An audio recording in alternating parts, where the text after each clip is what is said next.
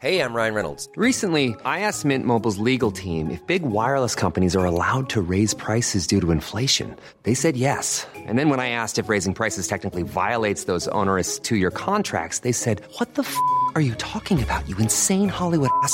So to recap, we're cutting the price of Mint Unlimited from $30 a month to just $15 a month. Give it a try at mintmobile.com slash switch. $45 upfront for three months plus taxes and fees. Promo rate for new customers for limited time. Unlimited more than 40 gigabytes per month. Slows. Full terms at mintmobile.com. Hey, it's Ryan Reynolds, and I'm here with Keith, co star of my upcoming film, If, only in theaters, May 17th. Do you want to tell people the big news?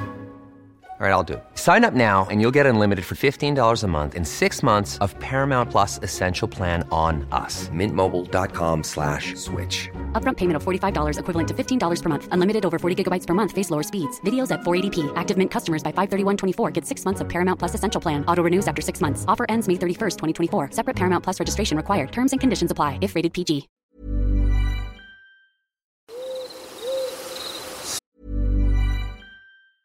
Selling a little or a lot? Shopify helps you do your thing however you cha-ching. Shopify is the global commerce platform that helps you sell at every stage of your business. From the launch your online shop stage to the first real life store stage, all the way to the did we just hit a million orders stage.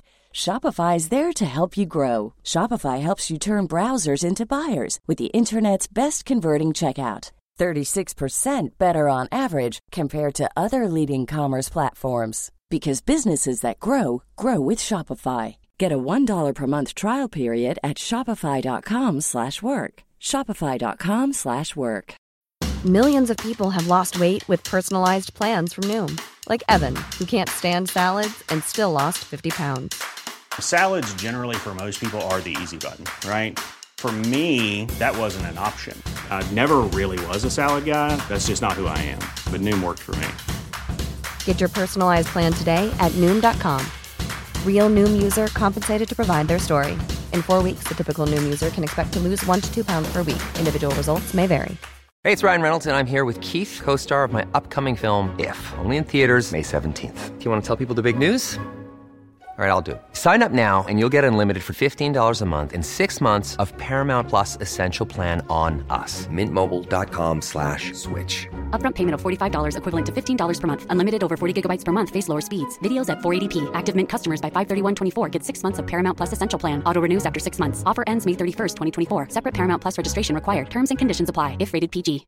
If you're looking for plump lips that last, you need to know about Juvederm lip fillers. With Juvederm Volbella XC and Juvederm Ultra XC, your lip look, whether it's subtle or bold, can last up to one full year with optimal treatment and no additional maintenance. Find a licensed specialist and see if it's right for you at juvederm.com today. That's J U V E D E R M.com. Add fullness to lips in adults over 21 with Juvederm Volbella XC or Juvederm Ultra XC. Do not use if you have severe allergies or a history of severe allergic reactions, or if you're allergic to lidocaine or the proteins used in Juvederm. Tell your doctor if you have a history of scarring or taking medicines that decrease the body's immune response or that can prolong bleeding. Common side effects include injection site redness, swelling, pain, tenderness, firmness, lumps, bumps, bruising, discoloration, or itching. As with all fillers, there's a rare risk of unintentional injection into a blood vessel, which can cause vision abnormalities, blindness, stroke, temporary scabs, or scarring.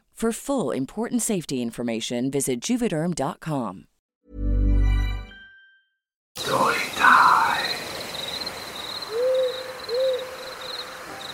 My girlfriend and I were hiking around western Maryland and I started getting an eerie feeling and I seen something following or stalking us. But it wasn't as big as what I've heard these dogmen to be. Also, there's a little equipment yard where I sometimes work on vehicles and behind the yard is a corn field and it had been cut down. And in the middle of this field is an island of trees. While I was working one afternoon I heard what sounded like 50 wolves howling at once. I turned around and seen something crouching down very low to the ground, coming out of the island of trees. Looked a lot like the thing that had been following my girlfriend and I but that was at least 20 miles away. Also, there's an area nearby where my father told me that he and his friends would see this wolfman thing running next to their vehicle in the 1960s.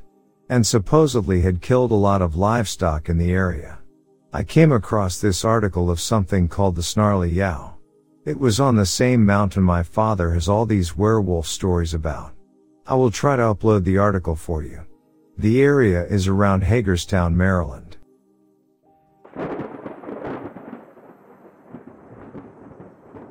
On the night I had my brief encounter, it was unusually slow. During slow parts of my night, I park outside the facility I work out of and watch the wildlife.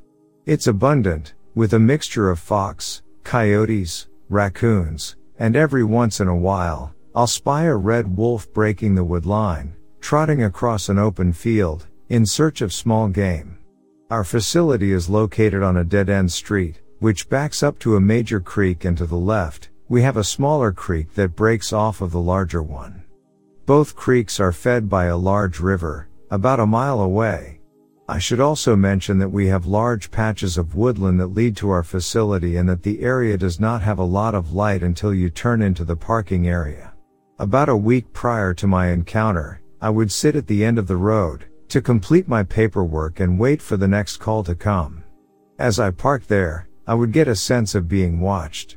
I would look up, almost expecting someone to be standing in front of my truck. Let me say that darkness or the woods do not spook me or make me jumpy. I was raised in the swamp, close to a river and rather enjoy the solitude.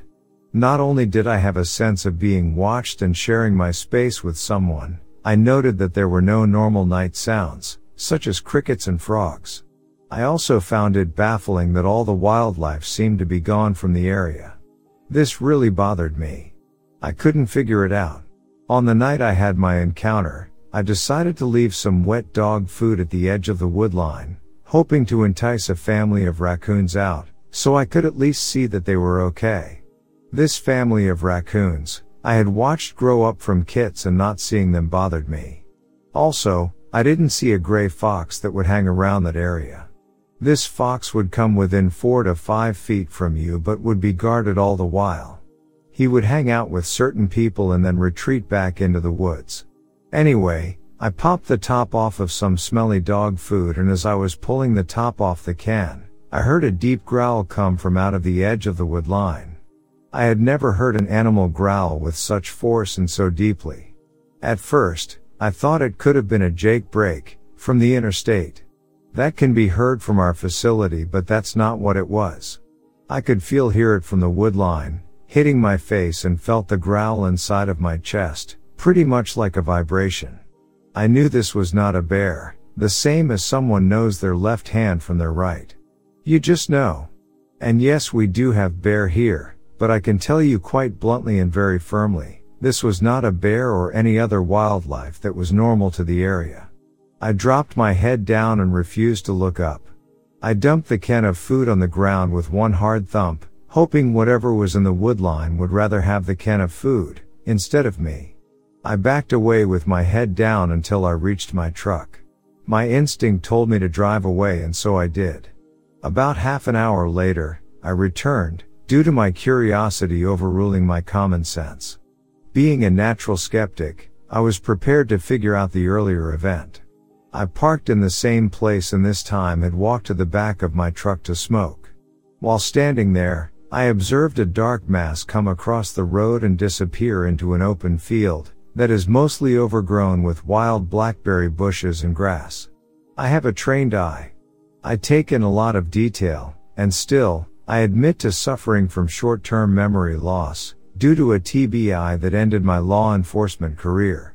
What I saw at that moment, though, will be in my memory forever. I can only describe this creature as what I took at the time to be some kind of a hybrid. Although it was on all fours, to me, it did not appear natural. It moved with very quick, fluent motions. Looking back, I was most surprised by the creature having the intelligence to attempt to appear natural. Something was off with its gait, though. It was kind of like the front legs were pulling its body forward. The back was hunched at the shoulders and it had a long back. The creature was black, which I can only describe as a dark mass, with no reflection. I also noted it had a small animal in its mouth. The strange part was that I could see the definition of most of the small animal, compared to the darkness of the creature that I now believe to be a dog man. The snout was long but fit its body. What struck me most were its ears.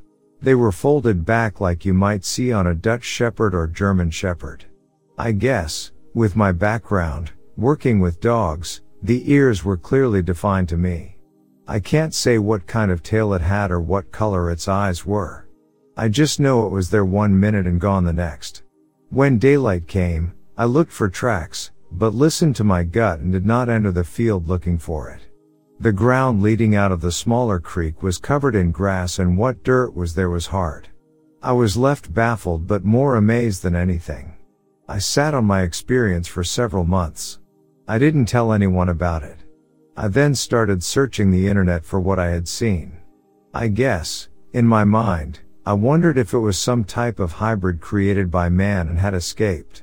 I found several sites on the internet, but none seemed to come close to what I had seen.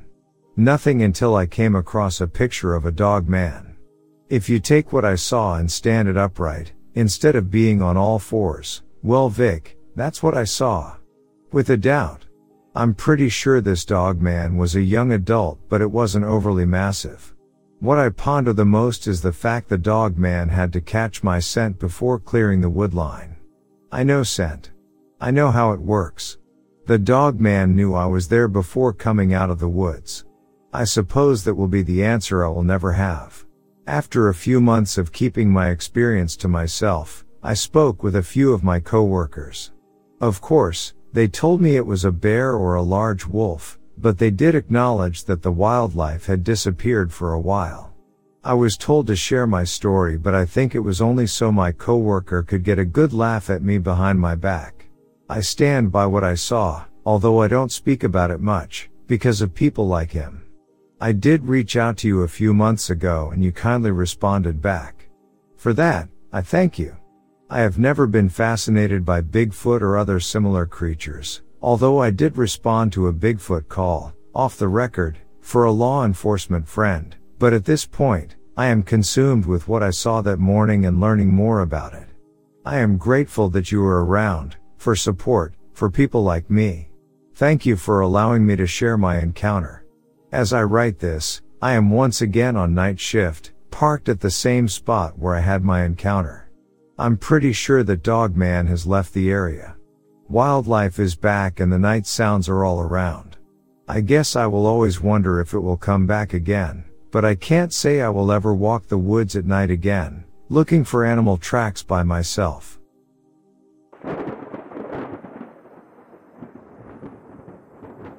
In the midst of the unforgiving Arizona desert, a group of us hunters had embarked on a daring expedition. We were seasoned outdoorsmen, adventurers drawn to the challenge of the arid, desolate landscape. It was on the fourth day of our excursion that we stumbled upon the eerie sight. A stark contrast to the relentless sun overhead, the burial Native American ground emerged before us. Ancient, weathered gravestones and markers, some toppled by time, adorn the desolation. We could feel it then, an unseen presence that sent shivers down our spines, a lingering energy that whispered tales of sorrow and vengeance. One fateful evening, tensions within our group began to escalate. As disagreements grew heated, we decided to split into two parties temporarily, each searching for the elusive desert game.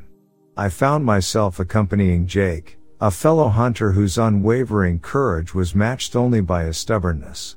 As the sun dipped below the horizon, our group's laughter and camaraderie faded into the distance. Alone in the eerie twilight, we felt the weight of the desolate landscape closing in on us. The distant howls of coyotes only added to our unease.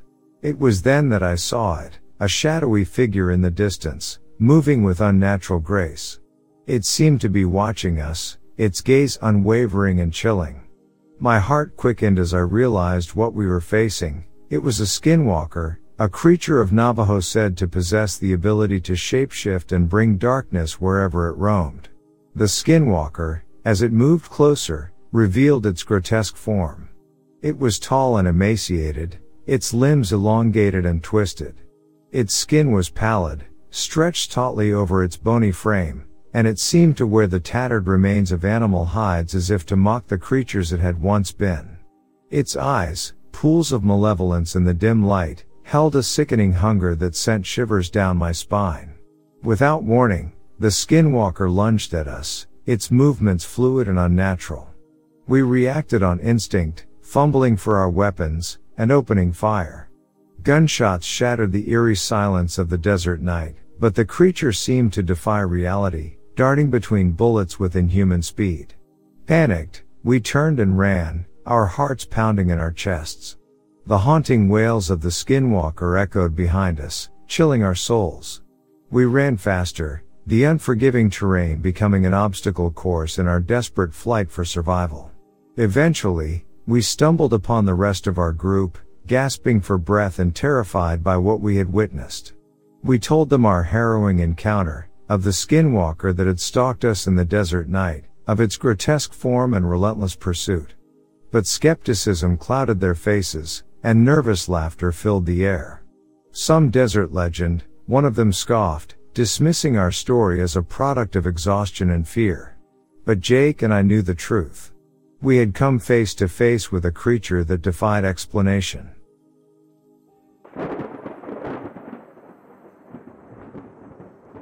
For many years, I was a park ranger. The most memorable thing that happened to me was in 1986. If you lived through the era, you don't need me to describe it for you, and if you didn't, you've probably gotten a sense of what it was like through movies, music, and TV. There was a vividness in the air that was unlike anything else. On my days off, I was always seeing movies now regarded as classics of the era. Most of the Rangers did that on their days off, and after a shift, it wasn't uncommon for us to go to the local mall and hang out in the food court. Since then, the mall has been demolished after years of decline. But I still have the memories. And even if we did have work, we still had plenty of fun. Every Friday night, we would check out the latest movies released at the local video store because we would take our selections to the ranger station that served as our office, pop them in the VCR, and spend the rest of the shift watching our selections. This was before cell phones, when a movie being released on video was a big deal, and before there was the endless choices of TV or entertainment you have today. So being able to watch movies on the job with my fellow rangers was an event. Some of the best memories I have of my job as a park ranger and of the era in general, were movie nights at the ranger station. But of course, sometimes reality can be stranger than any movie. The week it all started, it had been raining on and off for a few days before, so we spent most of our shifts in the ranger station. I was working the day shift on that particular afternoon. It was late spring, and the air in that area near the mountains was crisp and fresh. So refreshing, it almost feels unnatural. But even the air is nothing compared to the view. You don't see it so much as you feel it. It's an experience. But then nature often is. Many times, I had moments that felt more like a vivid dream than a day at work. The pine trees were so lush, green, and vibrant that they stuck out vividly against the bright blue sky and the crisp white clouds. The thick outer layer of pine trees surrounding the park sloped down at a perfect angle, and there were enough trees that you could smell the scent of pine even if you weren't incredibly close, which was fine by me. I've always loved the refreshing smell of pine. I also love seeing the tops of the trees swaying when it's windy. And driving down the hills and slopes of the park with the windows open in the middle of summer is absolutely magnificent. To make matters even better, the grass had just been mowed, and the smell hung in the air. The grass itself had been cut in rows that were so precise, you could trace them all the way to the park's fence. I'd seen it done a thousand times, and the effect was always so crisp and neat, regardless of what trees, flowers, benches, or buildings were nearby. I knew the park employees who did it, and never failed to be impressed by their work. But that's the thing about nature, even the parts of it we can have some influence over never fails to be a sight to see. As I was walking past a cluster of picnic benches, I briefly looked to the left and saw something sitting there on the ground in front of the area. It was a plastic mask someone might wear as part of a Halloween costume, lying discarded on the grass like it had been forgotten. I stood there, unsure of what exactly to think. Was this some kind of a joke? Or was this all deliberate? Back then, it seemed much more likely that something was a joke or an accident, because in order to film something, you needed an actual camera to do it. So I was leaning towards a joke. But if this was a joke, then who was it being played on? The mask was one of those that covers your entire head. With its fangs and other features, I guess this one was supposed to be a vampire. A costume store throwaway that could be gotten a million different places for a few bucks. But it obviously didn't wind up here by itself, so what was the reason why? After a moment or two, I radioed my superiors. They told me to sit tight, and they'd come check it out. They did, and they decided to just log the find in the record and told me and the others to keep an eye out for more of them. That's not surprising, because most of the job is just keeping an eye out for anything odd.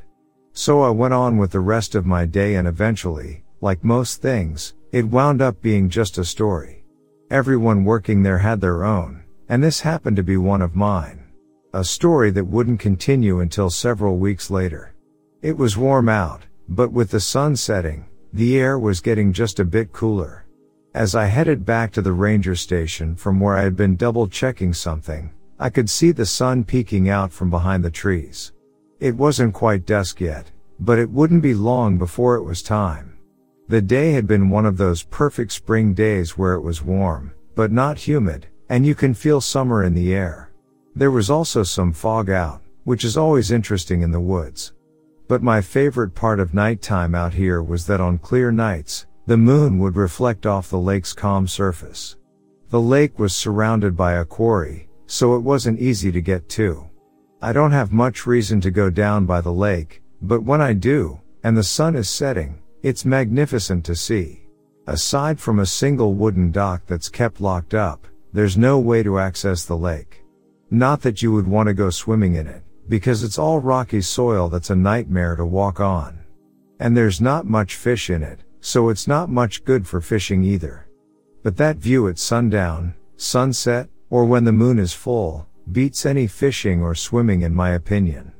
I've always loved lakes and ponds, and this one was no exception. I love hearing the croak of frogs and the hum of insects. Nothing says summer to me like hearing crickets and seeing the fireflies floating over the water while the smell of campfires and charcoal linger in the air. It wasn't warm enough for fireflies yet, but the light stationed around the pavilions had drawn in the usual insects that were swarming around the light. I was just about to keep walking when I noticed something small sitting there on the dock. I couldn't quite make out what it was from this distance, so I got my binoculars from my truck and took a closer look. There was no doubt it was another mask. How did it get down there? The dock and the lake are both carefully monitored, so I had no idea. But I wasted no time radioing it in, and they agreed to send some more rangers my way. I spent the rest of the time keeping an eye out on the area, hoping to catch a glimpse of whoever had been leaving the masks around. I stood there and watched as a team of rangers went to the dock, took a few Polaroid photos, and eventually put the mask in a bag to log the find.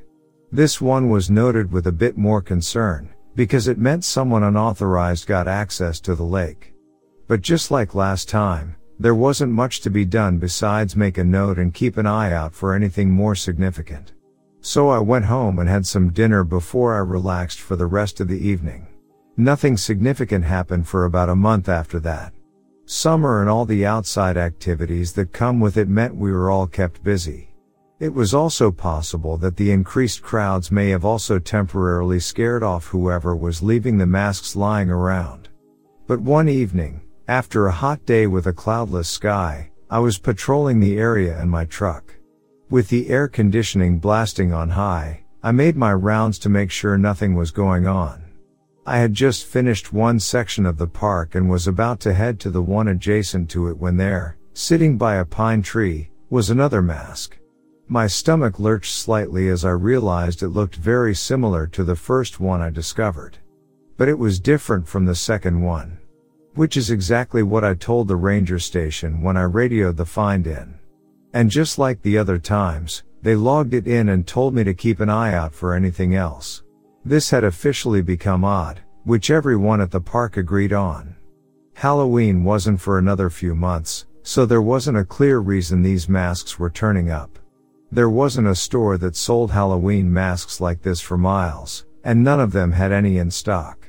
This was in 1986, so not only was this a time when people didn't advertise for holidays months in advance, you certainly couldn't jump on the internet and order Halloween stuff to be delivered to your house. So that meant whoever had done this had to have gone through special planning to just get these masks before they were deliberately brought here. I loved Halloween as much as anyone, but I was puzzled and unnerved by someone deliberately leaving these masks around. When my shift ended, I went home, threw some dinner into the microwave, then went to bed. The rain was pouring when I woke up the next morning. That wasn't a surprise, since the humidity had been stifling and it was only a matter of time before we had a downpour. And this was certainly that.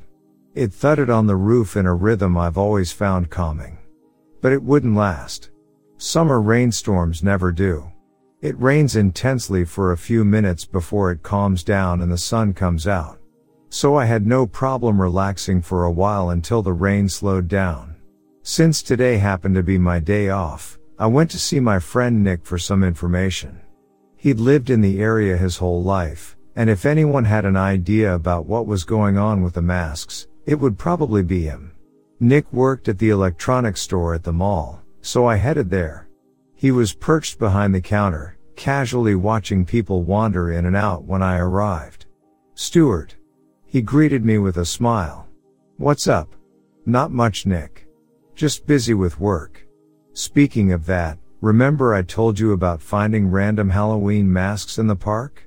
What about it? I found another one last night. Very similar looking to the first one, but different from the second. Weird. Tell me about it. No one seems to have much of a clue, and since you've always lived around here, I thought if anyone could tell me why this seems to be happening, it would be you. I'm flattered, Stuart, but I don't know anything more than you do. He paused. But I do know one person who might be able to help. Nick grabbed a piece of paper and wrote something on it before handing it to me. This is the contact info for Eric Pierce, professor at the local college knows everything about local history. He's a good friend of my aunt's, so just mention that and you'll be good. Thanks Nick. You're the best.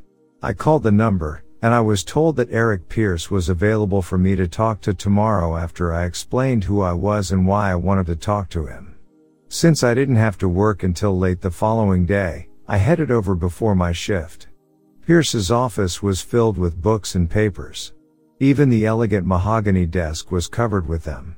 Eric Pierce himself was a tall man in his early 50s with gray hair neatly combed back, and he was dressed in a dark gray suit coat, white dress shirt, and slacks. Hello Stuart, he shook my hand. I think I have information that may be of interest to you and your colleagues. I sat down in one of the comfortable armchairs facing the desk. Excellent. When did these masks start appearing? Late this spring. And never before? Never. He nodded. I suspected as much. Then he grabbed a folder on his desk and pushed it towards me. I opened it and saw it contained several newspaper clippings about a man named James Findlay. They were relatively recent and explained that Findlay was a local criminal who'd gone missing in the woods adjacent to the park where I worked. I was about to ask Pierce a question before the answer was right there in the article. Findlay was often known to wear Halloween masks while robbing stores. This is starting to make more sense, I said. Pierce nodded.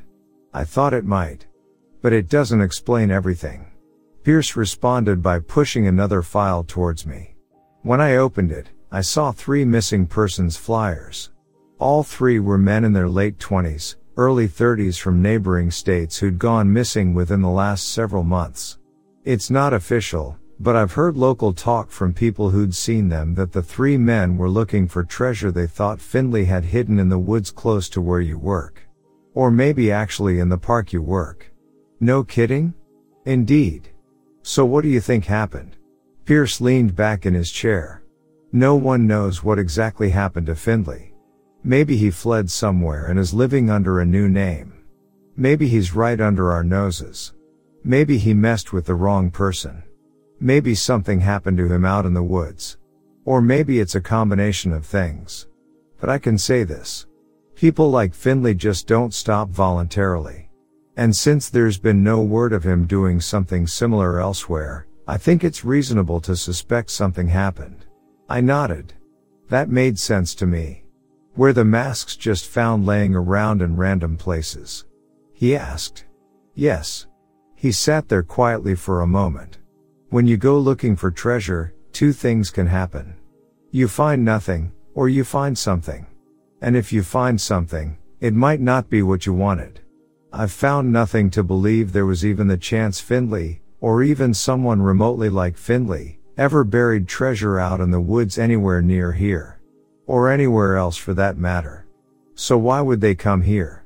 Pierce looked at me, and in that moment, I saw him look more than a little unnerved. I think they were lured out there.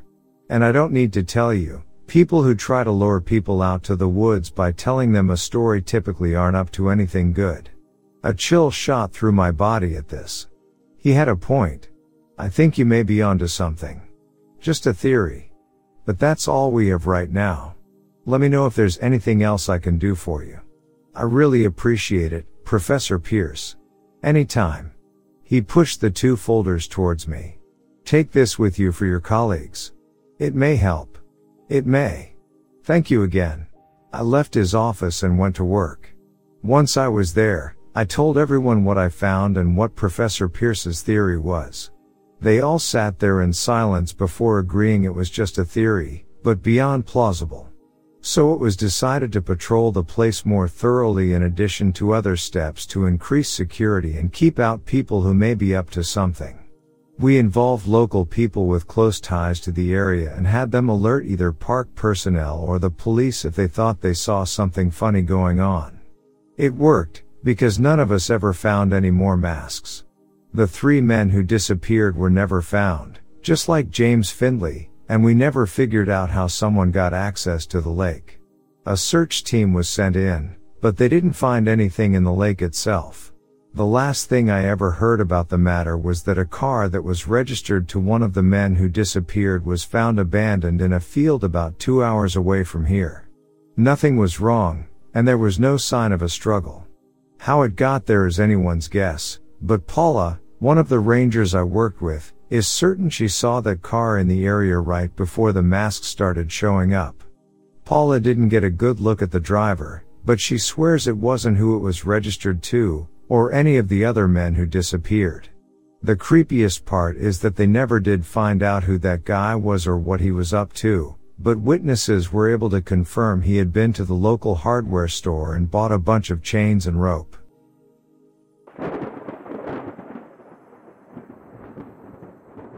You can call me Zach. I won't reveal my real name. I served in the U.S. Marine Corps for at least four years, longer than it seems most people serve. I was stationed at the Military Entrance Processing Station in Bangor, Maine while going through training to join an infantry unit. It's a tough job that requires a lot of stamina and endurance. It's also very stressful. You have to give up a lot of your personal freedom in exchange for discipline and structure, and my time there was most dangerous. While I was stationed there, I witnessed several strange sightings that are still etched into my brain even today after trying my best to forget them. The first sighting happened in the summer of 2009 when I was in the waiting room with my mother and brother. It was an unusually hot day. It felt like 110 degrees outside, even though it really wasn't all that hot.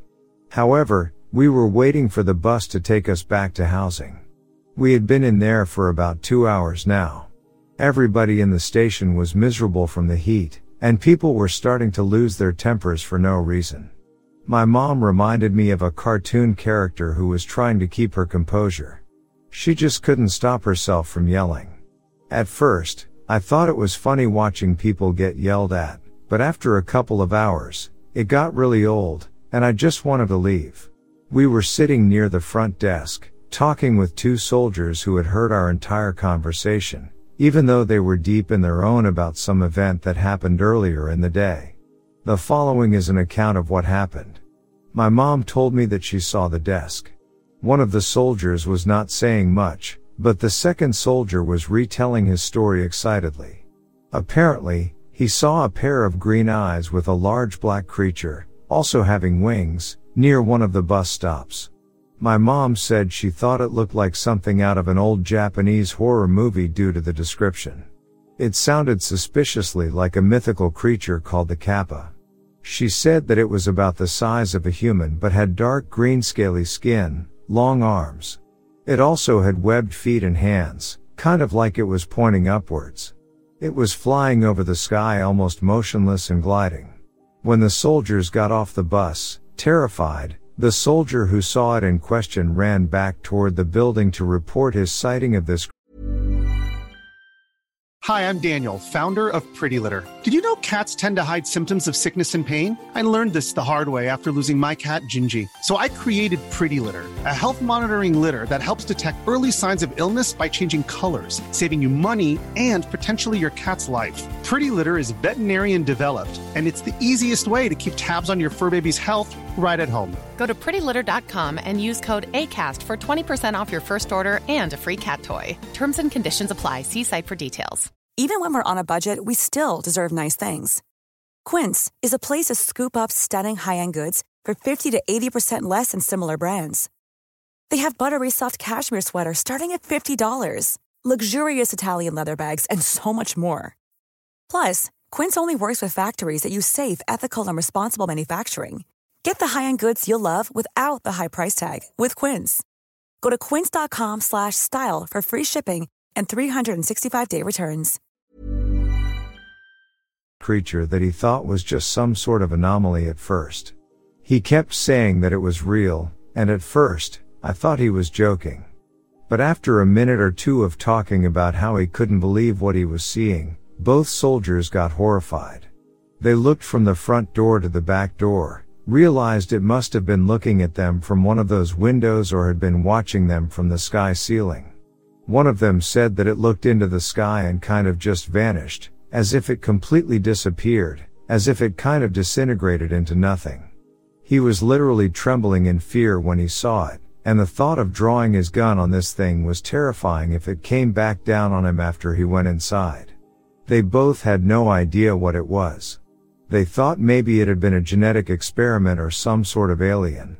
One guy said he saw something similar when he was up in Alaska, and the other soldiers agreed that it must maybe be a sign from God telling them to stay away from going outside while this thing is lurking around near them.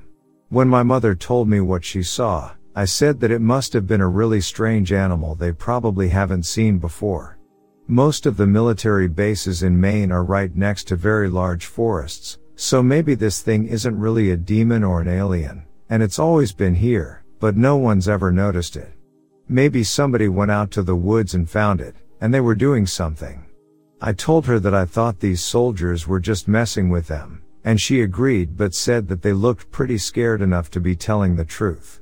One of them even sounded like he was going to cry as he described it in its face. I know he may have been lying about it, but that was a pretty good performance if he was. He didn't say much about what it looked like, but he was pretty shaken up. Maybe there really is something out there.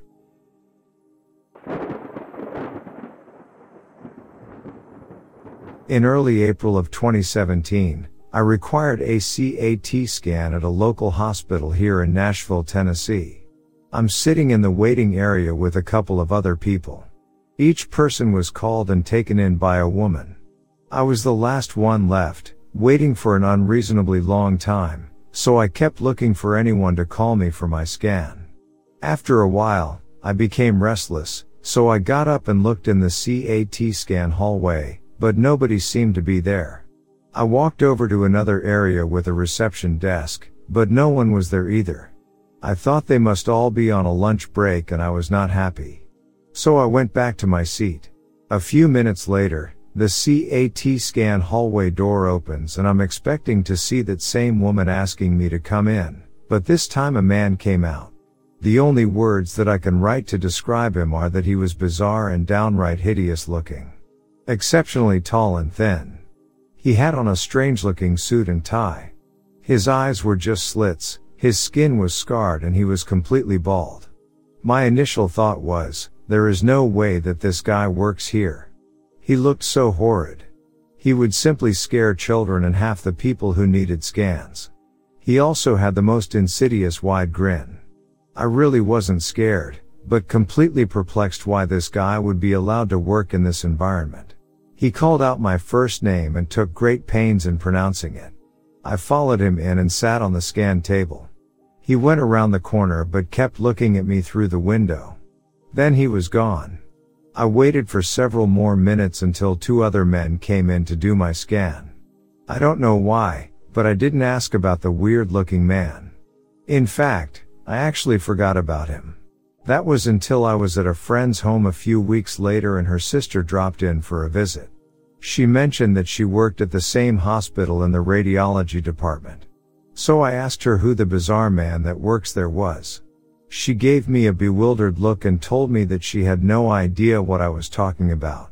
She asked me to detail his appearance to her. She again confirmed that no one with that description worked there and became somewhat hostile at my insistence on what I saw. A week later, I went to my doctor for the results. His words were, I'm sorry, this is quite unusual. Your CAT scan is missing. The scan and report vanished and couldn't be found. Now I wonder if the weird grinning man was responsible.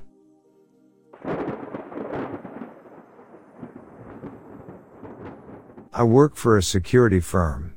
We have a few ex-military and law enforcement who are thoroughly trained and, depending on the contract, considerably well armed.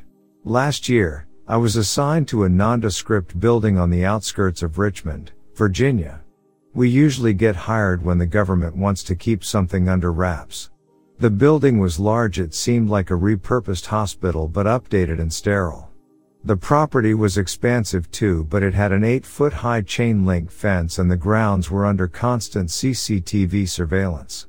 We didn't find any of this the least bit odd, fairly commonplace practice really. There was a roster of about 30 personnel who routinely worked in the building. I recognized all of them and knew a few well enough to have brief conversations, but it was always idle chit chat. None of them ever revealed any information about the site and I never asked until recently. We had hardly received any visitors. But, more recently, it's been really steady. From military higher ups, doctors, and various government agencies. I was typically on perimeter patrol and I preferred it that way.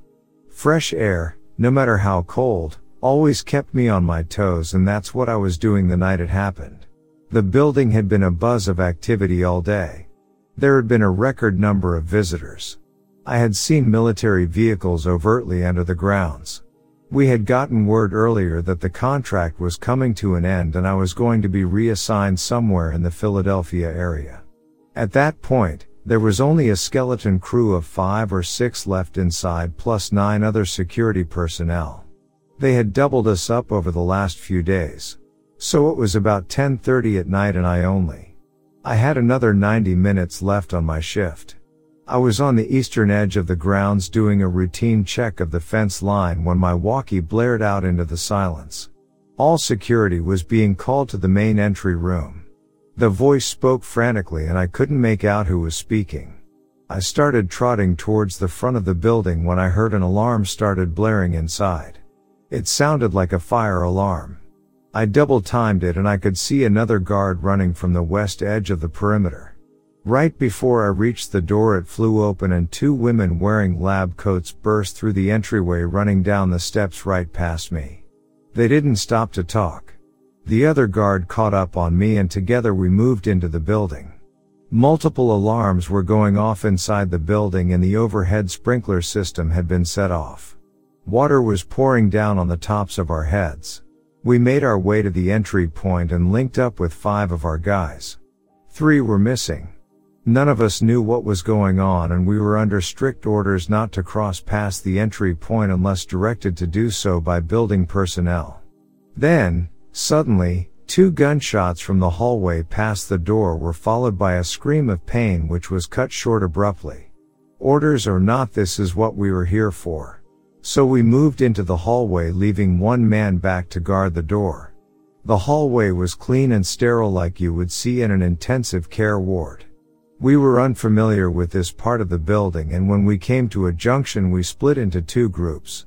I took the north corridor with two other guards and we made our way down the hallway, meticulously checking each room. Most were empty, but others had what looked like medical equipment stored neatly on shelves or covered by tarps. As we neared the end of the hallway, we came upon a set of double doors that crashed open, slamming into the walls, and then a body came soaring down the hallway, slamming into the guard next to me. I raised my R to the doorway in response, but nothing trained me for what came barreling through. Calling them human would be a stretch, but three of them came crashing through the door after the body. Each was nine feet tall with grayish green skin and they were completely nude. They bore no signs of gender. Their bodies were lean and a maze of veins ran along each of their limbs. They had human faces but they were devoid of any type of hair. One of the three had a tangle of tubes and wires trailing after it, but the other two were riddled with scars and had gaping holes on their torsos. As soon as they saw us, they rushed. I was able to get a single shot off and I watched it soar through the chest of the first one. It didn't even break stride. The last thing I remember then was my head slamming into the hallway wall. I woke up on a military base about 30 miles from where we had been. I immediately knew I was concussed and that I couldn't stand.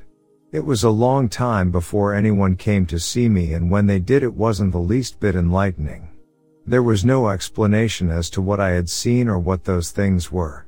Nobody would even formally acknowledge that I had been engaged in any type of combat at all. I did receive fair medical treatment, but that was it. Eventually one of my superiors came to see me and let me know that I was being placed on temporary leave until I recovered and that I could return to duty after I got home. I tried reaching out to a few of the other contractors I knew but still, I haven't been able to get in touch with any of them. Once this story gets out I'm sure they'll know who blew the whistle. I don't know what will happen to me and at this point, it doesn't really matter. We need to tell people what we saw.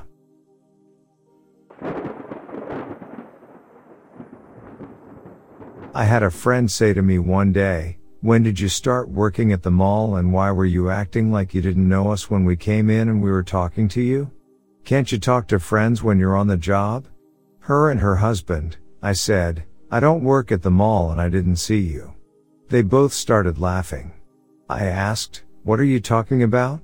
They said, so you're serious, you're trying to tell us that we both saw you and were talking to you, but it wasn't you. And they both looked at each other trying to figure out if I was crazy or if they were. A week later, another friend asked me if I liked my job at the mall. She wondered too why I was acting so strange when she came in to say hello. Again, I said I didn't work at the mall and she just looked at me as if to say, ha ha yeah, right. After a third friend, and please note, these were close friends, asked me about my new job, I decided I really had to meet her. I went to the store at the mall, but looking around I didn't see anyone that looked like me. As I turned to leave, I heard someone say, what, you can't say hi on your day off? I walked up to them and said I wasn't the girl who worked there. They said, well not today at least, eh? I just said, well, see you later then, and turned and walked out. I tried catching her at work about five times and always managed to go in on her day off. Then, one day I thought I'd try again. I walked in, looked around and someone approached me and said, geez, where have you been? We've been calling you for days. Why haven't you showed up for work the past two weeks? The manager is mad, but he says if we see you, your paycheck's back there in the manager's office. I tried to explain that I wasn't their employee and my friends had told me I looked like her. The guy said, no kidding because I can't tell you apart. The girl even has a mole on her cheek right where you do. I wish I could remember what her name was, not even sure if I ever heard her name. It still baffles me to this day.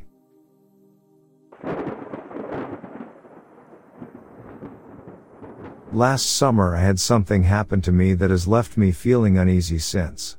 I live in a small town in central Arkansas. One evening after work, I had to stop at a local convenience store to get some gas for my car. A man and his son stood at the pump opposite me, and a young woman was standing by her car behind him. When the gas nozzle clicked full, I placed it back onto the pump and went inside the store to pay. When I came out, everything seemed different. There was nobody by the pumps. I had paid for my gas and walked back out, in just a minute or so. But there was nobody anywhere. It was so bizarre like I had stepped into another world. I suddenly felt scared but didn't understand why. Then a man walked out of the wooded lot to my right. He was standing by my car at the same time I was heading towards it. When I walked by him, I noticed an awful stench coming from the man. He looked like a normal guy, not wearing dirty or old clothes. He looked like he was in his thirties or so. But when I again looked at him, I felt scared. Like something bad was going to happen. I opened my car door and looked back at him. He was staring at me. The man came closer to me, kind of shuffling his feet. I need a ride, the man told me. The way he said it was startling like a physical force hit me right between the eyes. He then said, give me a ride. That is when I noticed that his eyes had changed to solid black. No whites, no nothing. It was like I was looking into the abyss. The stench was also starting to affect me. Where do you want to go? The man replied, just give me a ride, and don't ask questions. I said, no, I can't. I've got to get home. He took a few steps toward me. I immediately got into the car and closed the door. As I started the car, the man put his face up to my car door window. I felt compelled to look at him. I started to feel sick to my stomach.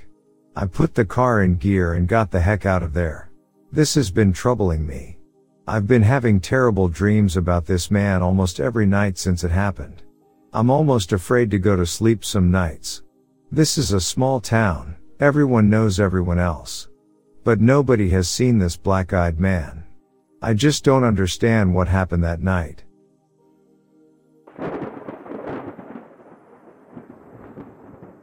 The vast expanse of the eastern North Dakota ranch stretched out before me, bathed in the warm hues of the setting sun. It had been a long, tiring day of ranch work, and I was looking forward to a quiet, peaceful night. Little did I know that what I would encounter that evening would shatter the tranquility of my rural life forever. As the day waned and the sky turned from a brilliant orange to deep indigo, I settled into my cozy ranch house, ready to unwind. I had just turned on the TV, planning to catch up on some news when a sudden rustling outside caught my attention. My heart raced as I muted the television and turned my gaze towards the window. I saw something that sent shivers down my spine. It was a dark, shadowy figure, standing on its hind legs, silhouetted against the fading light. It was enormous, easily seven to eight feet tall, with dark fur that seemed to absorb the feeble light. My mind raced, trying to make sense of what I was seeing. A dog, standing on two legs? I had never heard of such a creature. The seconds felt like hours as I watched the mysterious figure, frozen in fear. It moved with an eerie, unnatural grace, its eyes reflecting an otherworldly glint. My thoughts were a jumble of confusion and fear. What could this be? A bear? A wolf? It looked nothing like anything I'd ever seen in these parts. After what felt like an eternity, the creature slowly retreated into the shadows and vanished into the night. I was left trembling and bewildered, my heart pounding in my chest. I knew I had to find answers, but my fear held me back.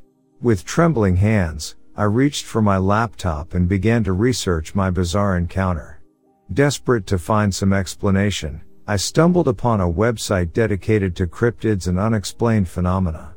One term, in particular, caught my eye, dog man. The description matched what I had seen, a towering, canine-like creature that stood upright. My heart sank as I delved further into the lore surrounding these creatures. The stories I found were chilling. Tales of encounters with dogmen often painted them as evil and aggressive beings, capable of unspeakable acts. I couldn't shake the feeling that I had crossed paths with something beyond our understanding, something dark and malevolent. For weeks, I couldn't sleep. Every rustle of the wind outside, every distant howl of a coyote, sent my heart racing. The once peaceful ranch now felt like a realm of dread. I started locking my doors and windows, even during the hottest summer nights. As time passed, the memory of that fateful night haunted me. I couldn't shake the feeling that the dog man was still out there, lurking in the shadows, waiting. I knew I had seen something inexplicable, something that defied all reason. And though I prayed I would never encounter it again, the fear that had taken root in my heart would never truly fade away.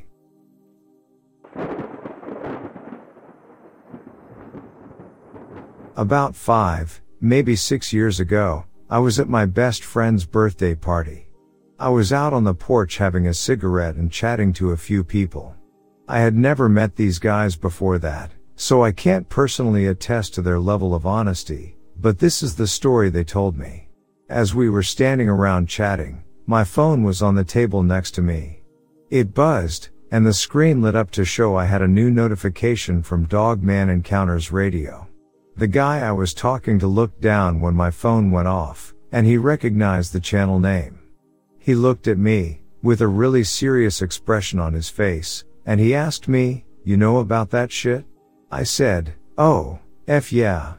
Never seen one myself, but I find the subject incredibly interesting. I laughed when I said it, but his expression never changed.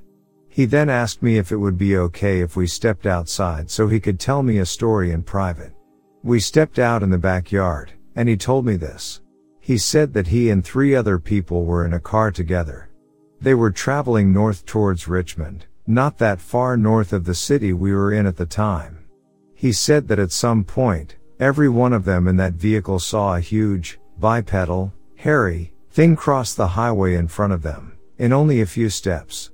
They said it was probably seven to eight feet tall, long arms, tall ears, Weird legs, no tail, dark gray fur, and a long snout. Stereotypical dogman description. I didn't think too much of it at first. I thought he was just drunk and messing with me a little bit. Until, he finished his story, and he told me that one of his friends that was in the car that night, was also here at the party. He asked me if I'd be willing to listen to the other guy's account of the story.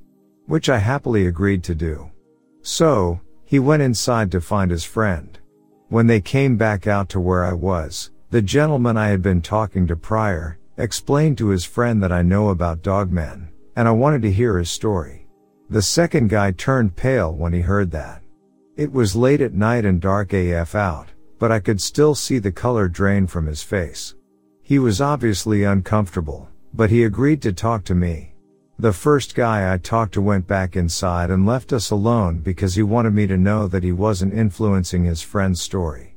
The second guy told me the exact same story. The only differences were a few very minor details, and the level of genuine fear and angst I felt from them made me believe that they actually experienced something. So, either this is a memory that both of the guys actually experienced, or they're a couple of merry tricksters that like messing with people, and they've developed an intricate act, specifically about Dogman, to do just that. Anyway, that's it.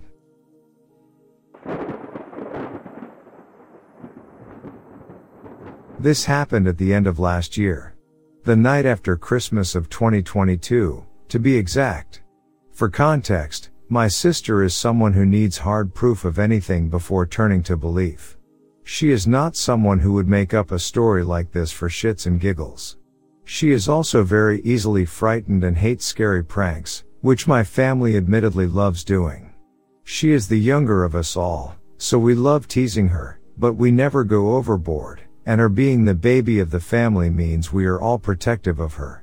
So, it is the night after Christmas, and we're all gathered in my mother's country house watching Marley and me of all things.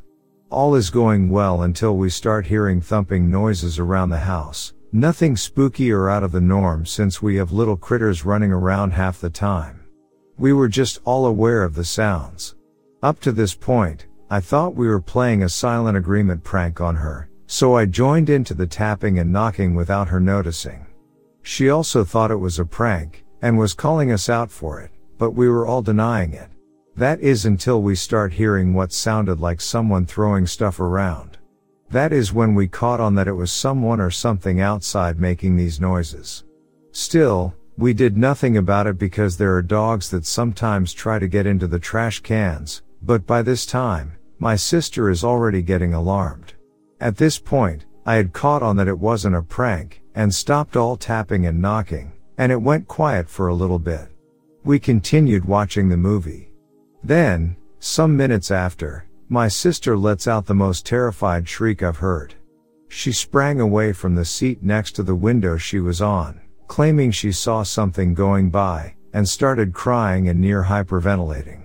Our brothers and I jumped into action and went outside to see what was out there, and we found nothing. There was some stuff thrown around, which we already expected, but other than our gate security lights being on, there was absolutely nothing to see. We walked around to see if we had to shoo away a dog or small animal, but there was nothing there. She was begging us to come inside all the while, and refused to step outside. My sister downright refused to talk about what she saw even when we questioned her, so we decided to call it a night, but she was so shaken up that she decided to sleep in my bedroom with me.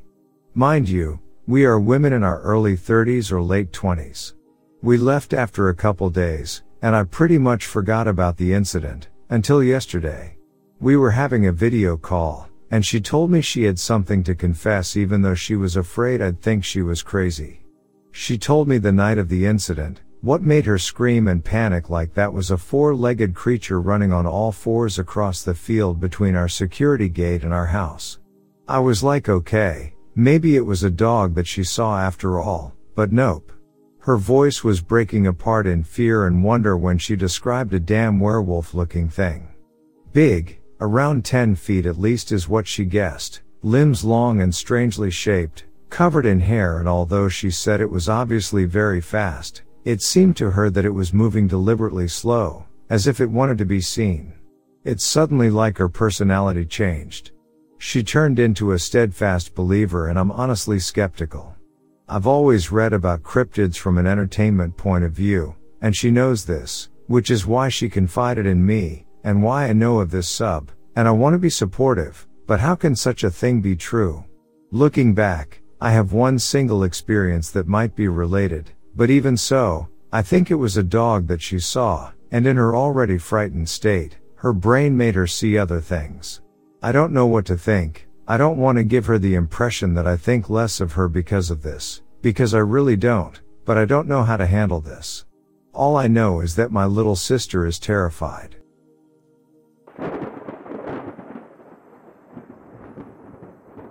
Everyone, I have a new account now, and I went and saw them like one of you suggested out in southern Indiana. I rented the cabin and blasted the music, and here they came, three of them. But what's strange is they didn't try to run me off when I opened the cabin door. I didn't have a gun and didn't have any urge to harm them, so I don't know if that was it, but they stood next to our car and looked at me and my friend, almost as if saying hi. I'm firmly convinced they weren't there to scare or harm but to warn, almost like they knew I wanted to see them. I can tell you these are flesh and blood animals but extremely intelligent, just by how they moved and the look in their orangish eyes. Each had slightly different colored coats. One was almost black, the other a more normal brown. He stood closest to me, and it was definitely a he. Farthest away was a female, I believe. The almost black one was younger than the others, as he stood a bit shorter, at about six feet even, I'd say. The other two were similar in height, around seven feet. I looked at them like this from outside the cabin, mere feet between us, about 10 feet from us, and I never felt that I was in danger. But just as quickly as they had arrived, they turned to their left and ran. I'd say the whole encounter was around four minutes, start to finish, but it was something glorious.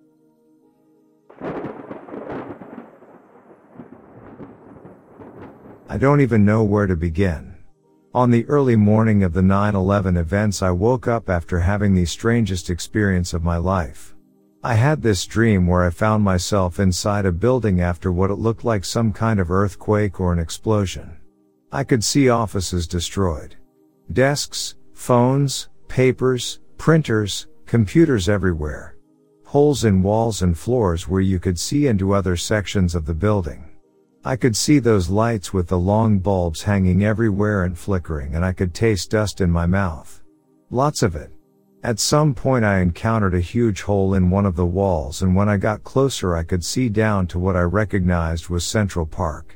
This walkthrough in this building lasted for it seemed forever and I was the only one there. I remember waking up with the strangest of feelings, around 1 or 1.30 am on the morning of 9-11, with a racing heart and soaked in sweat. A huge headache but a kind of headache I've never had before. It was a headache but did not hurt. I can't explain this. Also a sense of confusion. I woke up from that dream in a hyper state of WTF was that? Type of thing. I was living in Vermont at the time with an ex. I woke up and went to bathroom and I sat on toilet lid trying to understand what I was experiencing and to rationalize I just had a weird dream. My ex came into the bathroom and asked me if I was alright since I spent so long in there according to her, but from my perspective it had only been a couple of minutes. I let her in and shared my dream in detail. She listened and convinced me to go back to bed that it was just a bad dream so I did. Fell back asleep and the next morning I went to work as usual when I get a call from her at work and I will never forget what she said to me. It's happening. OMG your dream it's happening I remember freezing in place to the old landline phone to my ear. I can't remember what I said or did before walking to the hotel's restaurant TV and watching as the second plane hit the towers. I was in my 20s then. Late 40s currently. I am agnostic and skeptic. I am no longer with my ex but we share a daughter and talk once every few year and we really, really dislike each other, but the only time when we can talk like civilized people is when we remember that experience. As the years have gone by, we compare memories and what we recall, we always recall the experience the same way. Same order of events. I wish I knew what it meant. Maybe there was something I could have done? But maybe they would have thought I was crazy? Or worse. Involved? I carried an immense amount of guilt after. I drank heavily for some time until I moved to Maine at the time and forgave myself on the account that I didn't even understand the dream myself to begin with. If anybody read this, thanks. Sorry for the length. Thoughts appreciated.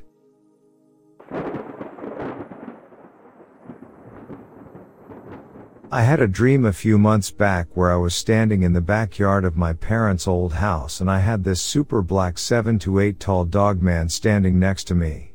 And I was too scared to look up at his face, but I knew while in the dream that it was a dog man. It felt like it was making its presence known to me that it was real being and it knew I was aware of their existence. It didn't attack me or anything and then the dream ended. I heard a story from a friend years before I'd ever heard of Dogman where someone seen something with glowing eyes that went from being three foot tall to being eight foot tall on the side of the road not even a mile from my house. Makes me wonder if there's one in that area. I also had a life changing close up encounter with a flying disc that hovered over the road right in front of me about a mile away from where this supposed sighting happened. Not sure if the two are connected, but I'm kind of scared I might have an encounter with a dog man at some point.